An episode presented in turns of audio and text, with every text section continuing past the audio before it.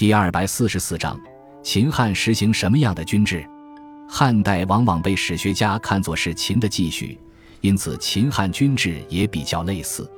从军事领导体制而言，其实行的都是一种强化中央集权的军事制度，军队被置于皇帝的严密控制之下。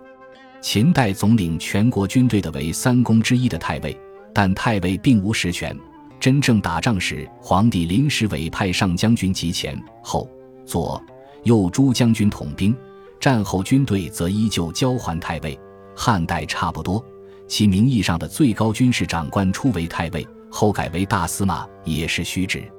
战时皇帝临时任命大将军、骠骑将军、车骑将军等统兵。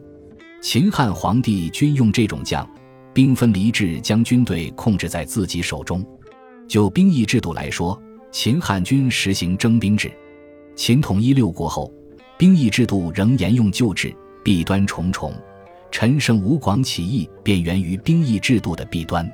汉代兵制更加完善，男子年满23岁需服兵役2次，一次在本郡县服役，另一次到中央宿卫或戍边，每次1年。另外，汉代在征兵制之外还部分实行募兵制作为补充。东汉末年，募兵制逐渐取代征兵制，地方武人趁机培养自己的势力，割据自雄，造成东汉末年群雄割据的局面。